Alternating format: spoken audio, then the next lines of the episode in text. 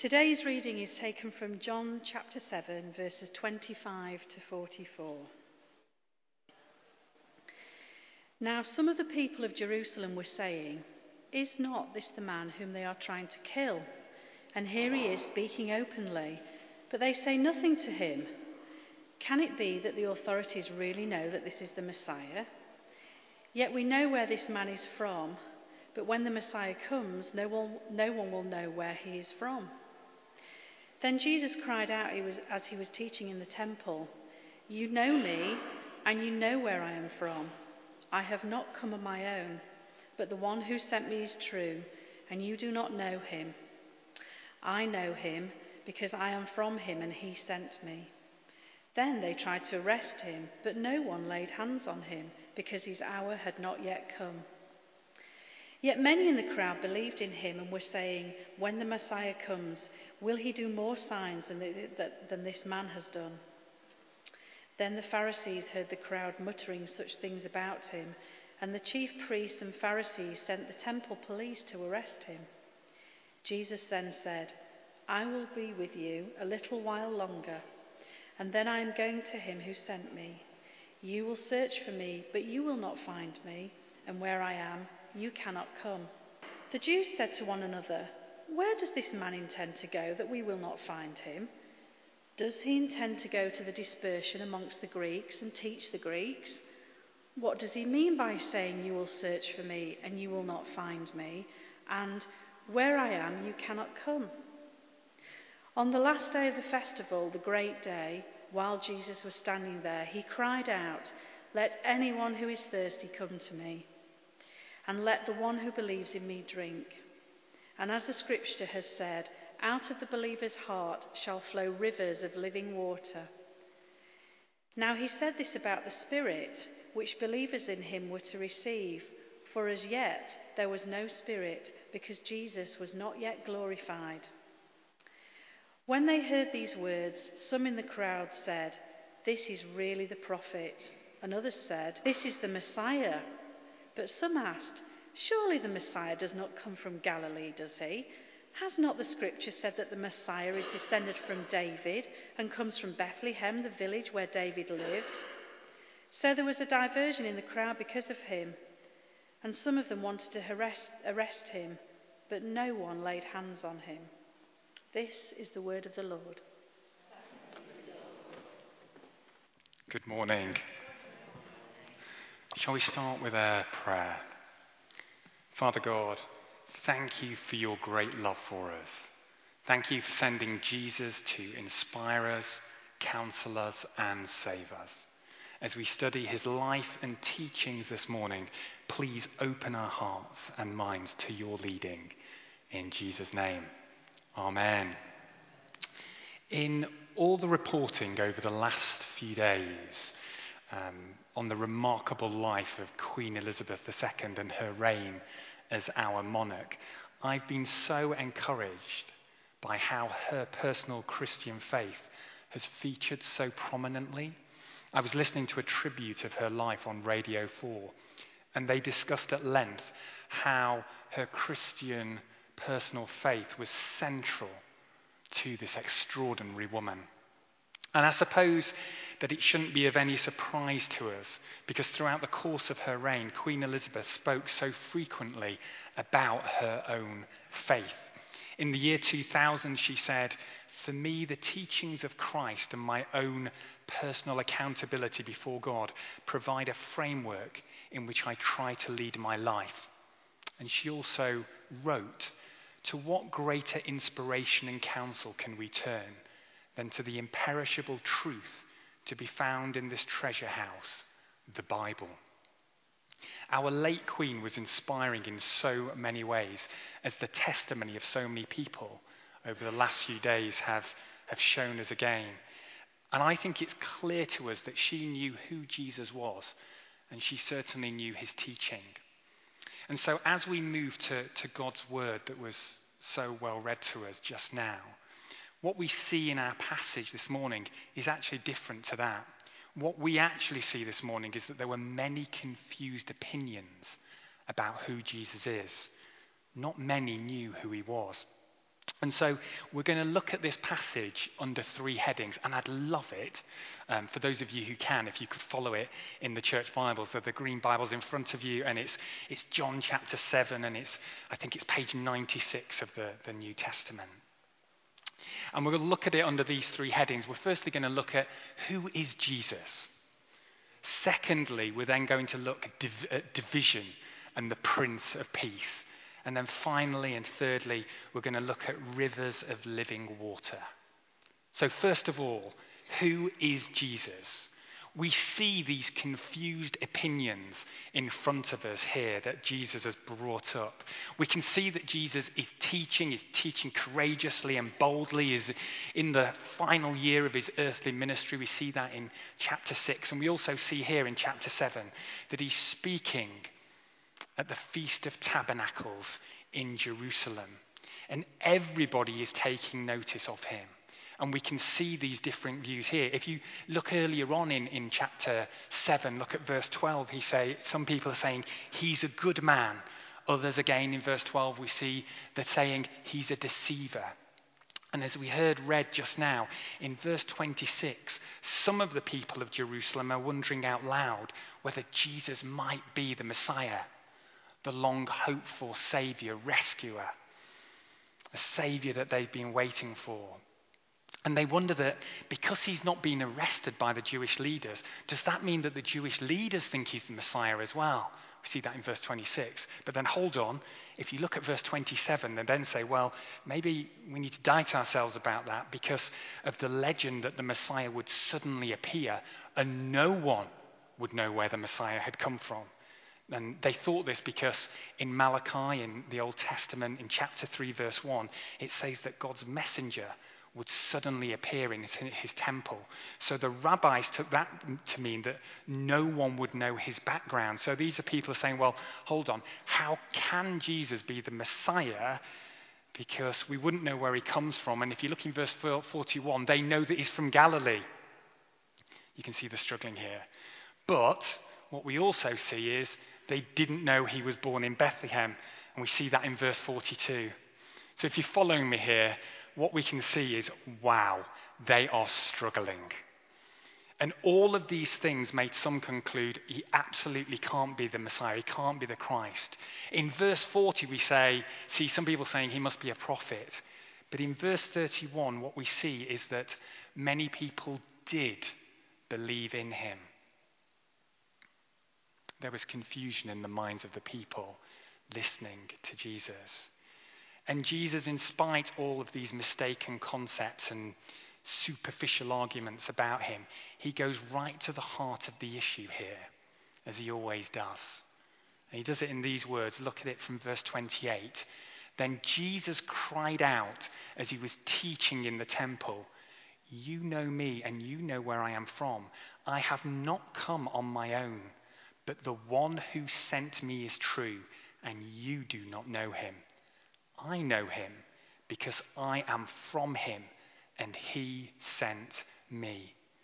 This reminds me of chapter 6 of this gospel, where we see how he was teaching there that he is the true bread from heaven, where he says in verse 38 of chapter 6, I have come down from heaven not to do my own will, but the will of him who sent me. His teaching is clear. He's saying, I come from God the Father. I am his son. And you don't know him. And so it looks as though in that first part of verse 28 that Jesus is speaking with some irony. He's saying, You think that you know me and where I'm from. And I'll grant that in a superficial sense, you do know that.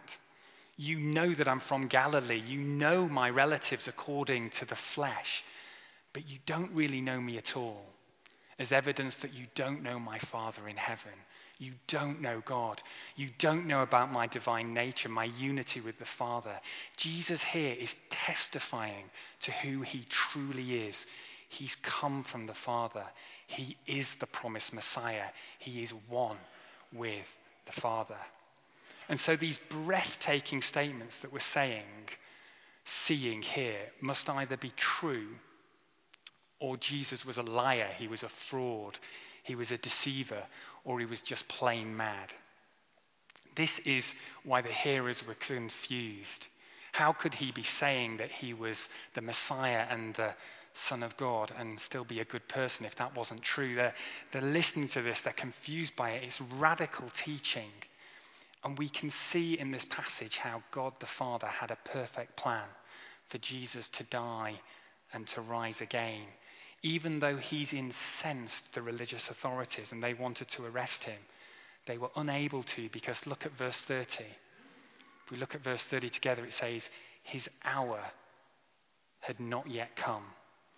God's plan of redemption for all humankind, for all creation, will be, appoint, will be fulfilled at the appointed time. Verses 32 to 36 shows that Jesus understands this. He will go to be with his Father. Those listening cannot comprehend, but Jesus knows the path that he is on. And so, as I studied this passage, I felt compelled to focus once again on the cornerstone of my faith, to focus on who Jesus is.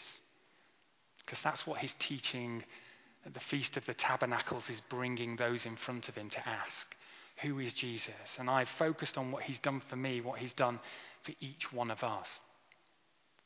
Jesus was sent by his Father to speak truth, as we see he does here, to face hostility and misunderstanding, as we see here, and to die on the cross and rise again to save us. As it says, For God so loved the world that he gave his one and only Son, that whoever believes in him shall not perish, but have eternal life. God sent his Son to die on the cross to save us because he is a God of love. We are loved, the Bible says, with an everlasting love. And I thought if there's nothing else that I or we take from this passage, it should be that Jesus is the Christ and he came because of the Father's love for each one of us.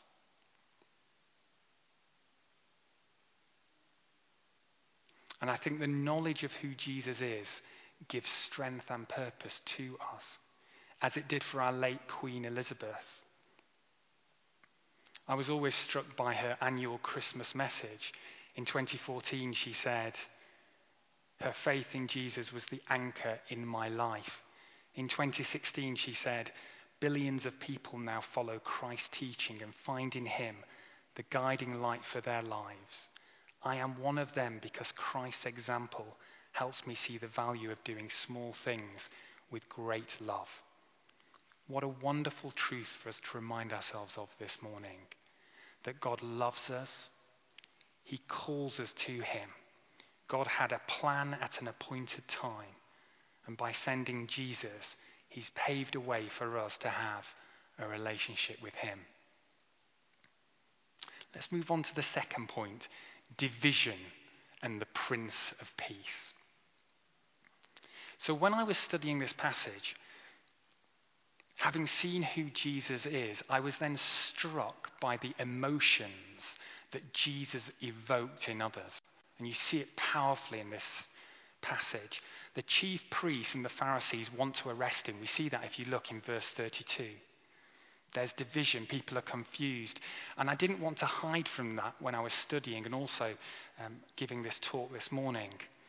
And when Jesus cried out in verse 28, as we've just seen, but the one who sent me is true, and you, you do not know him, what he's saying is explosive especially as he knows that there's a tide of hostility and opposition towards him. Jesus is, Jesus is saying here at the feast, including to those religious leaders and Pharisees, he's saying, You don't know God. And I think it's probably like pouring petrol on a fire. And so I pondered is Jesus being a deliberate troublemaker here? Is he delighting in taunting these Jewish leaders, trying to make them angry, trying to make them harm him? And no, I don't, I don't at all think that he is. I think what we're seeing here is that Jesus is a truth teller. He's a truth teller in a world of self delusion. He doesn't dress anything up or overbalance one aspect against the other. He tells it just the way it is. And therefore, the reaction to his words and actions are predictable. If we see in verse 43, as was read. So there was a division in the crowd because of him. Scripture is absolutely clear that our Heavenly Father is a God of peace. He is a peace bringer. As Paul says in Romans, the God of peace will soon crush Satan under your feet. As Paul says in the first letter to the Thessalonians, may God Himself, the God of peace, sanctify you through and through. Jesus is called the Prince of Peace. We know, we know that God is a peacemaker. And we know that Jesus' death and resurrection is the key to that peace. Jesus made peace by his blood shed on the cross. But my reflection this week, having been studying this passage, has been that the crunch is this we must not equate peacemaking with peace achieving. A peacemaker longs for peace, works for peace, and sacrifices for peace. But the attainment of peace, it may not come in this world. The gospel creates peace with God, with God our Father. But the world that crucified Jesus does not always want the peace that he offers. It does not always want that relationship. So when people are confronted by the truth of God, in some, the Spirit brings about repentance. But in many others, as we see here, it brings about an anger towards God and to the messenger. And we've got to accept, therefore, that living for God can result in division and opposition. Loving those that society hates, speaking up for the values of God, can bring us opposition. And I think the challenge for each one of us is that when such opposition happens, is not simply to become silent, to ignore injustice, or to stop what we're doing to simply get along, but to seek God for how to lovingly live for Him in all of those situations. And a small personal example, probably quite insignificant, but it just it came into my mind this week as I was reading this and studying it, was when I was at university a long time ago now. And um, I was at LSE, and I was the club captain of the football club at LSE. It was, and it was also well known that I was heavily involved in, in Christian Union. So when the university paper, the Beaver, had me on the pages for, for sport, which it did most weeks, my name was printed in red because my hair was more ginger at that time rather than in black script. And it always called me one thing it called me the Reverend Virgin Ginga Haig. Um, and whenever it talks about me giving a talk or halftime team talk, it would always say my pre match sermon. I've kept cuttings for posterity. I'll show it the boys at an appropriate time. And um, I was all right with it, I was completely okay with it. But there was one time that particularly sticks in my mind. Um, when after a game, a fellow a team member, uh, a guy called Tom, I'm not still in touch with Tom now, but he asked me in front of others about my faith in, in Jesus. And lots of people were listening. It was actually over a pint. And um, he was asking, and he was asking genuine questions. There was a bit of hostility there. But I think it was because of the ridicule I'd been getting in the Beaver, but I think it was my fear of being ridiculed even more. Or maybe it was a bit about my fear of conflict and opposition in that environment and not really wanting to go there that I actually said to him, Let's not talk about it now. I don't really want to talk about it. It's more of a personal thing for me. Um, and I gave up that opportunity, and guess what? I never talked to Tom about my faith again. But it's interesting that all these 25 years later, I still remember that. It's still etched on my memory. And so I was thinking as I was studying this, and it came back into my mind that I think in all our situations, we need to ask our Heavenly Father to strengthen us so that we don't put external peace, getting along with others superficially, ahead of honouring God and doing what He asks of us in speech, but also in action. Now, I don't think that means we should be loud and brash and argumentative, looking for fights, getting into people's faces. It's not about that. And again, I can't help but think of our late Queen Elizabeth, of how she managed to wonderfully speak truth, speak of her love of Jesus in words and in actions in a way that was gentle and warm and at the same time courageous and resolute. And I think there is a challenge for us here from this passage to stand lovingly firm and confess the truth by our words and our actions, sharing God's love with others. And so, thirdly, moving on to my final point rivers of living water. If we look at verse 37, on the last day of the festival, I'm assuming that those hostile to Jesus, they're probably standing there in front of him, maybe waiting for him to slip up. And at that moment, into the face of the Pharisees, chief priests, hostile crowds, temple police who've come to arrest him, Jesus speaks words of truth and power. Verse 37, towards the end. Let anyone who is thirsty come to me.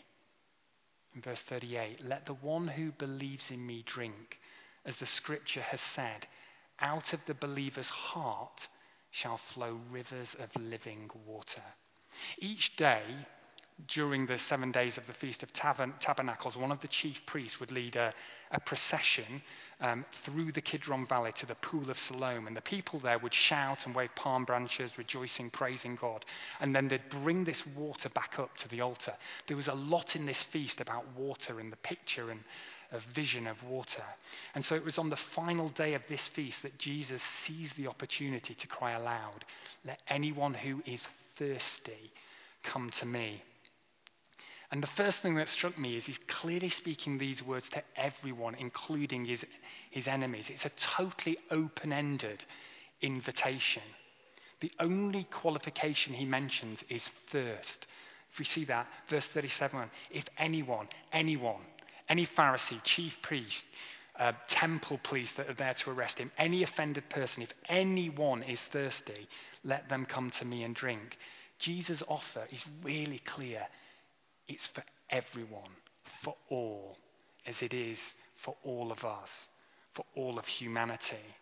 And in the same way that Jesus had spoken of himself as the bread of life in the previous chapter, he now speaks of being the quencher of thirst, the giver of living water.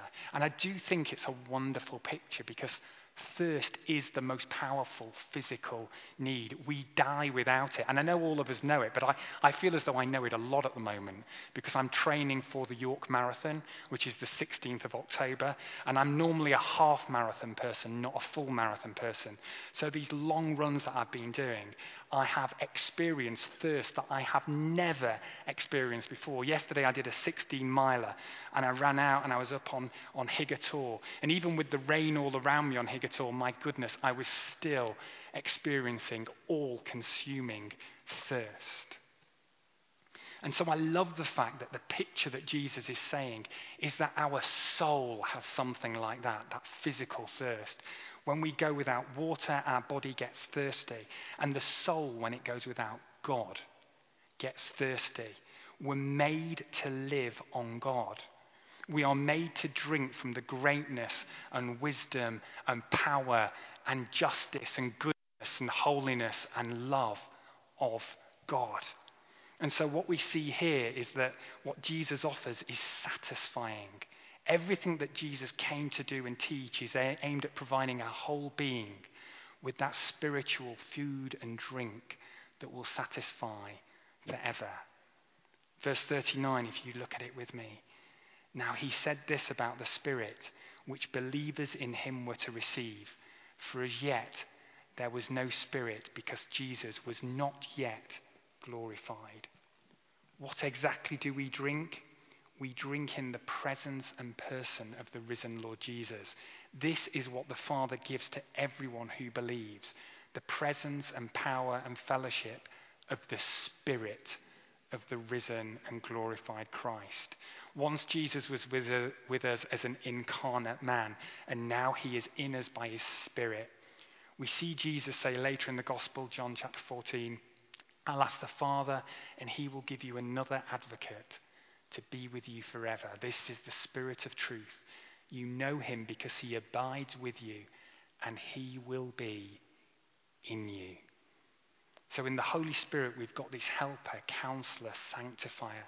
And the Holy Spirit is in us to make us more like God, empower us to bring glory to God, to have Jesus living in us, to show God's love to others in the way that we speak and the way that we act. Let the one who believes in me drink, as the scripture has said, out of the believer's heart shall flow rivers of living water. Literally, it actually says, out of the believer's belly. But I think the point here is our inner being, call it belly, heart, soul, spirit. When we come to Jesus to drink, we don't just get a single drink, but we get a spring, we get a fountain, we get a well, we get Jesus. Rivers of water will flow because a river maker is in each one of us by his Spirit. And that's the point. We won't ever have to search again for a source of satisfaction for our soul. And of course, it will overflow from us to others so that we can love others in our words and in our actions. We will be a blessing. It's what the Spirit does for us. And so, as we're coming into land now, I don't think it's any surprise to me that the temple police that the Pharisees sent, if you see in verse 32, we see that they've sent the temple police to get him. They returned to the Pharisees, and we didn't quite get there in our passage. If you just look at verses 45 and 46, the two verses after where we finished this morning, the temple police, they go back and look at what happens. Verse 45. Then the temple police went back to the chief priests and Pharisees, who asked them, Why did you not arrest him? The police answered, Never has anyone spoken like this. Indeed, no one has ever spoken like Jesus. So, to finish, God loves us and had a plan. His plan was and is Jesus. He created us to have an unquenchable thirst that can only be filled by Him. And He loves to fill us to overflowing, to empower us. And so Jesus cries out to us afresh Let anyone who is thirsty come to me and let the one who believes in me drink. This is God's invitation to each one of us. His invitation is come, drink, and live. Amen.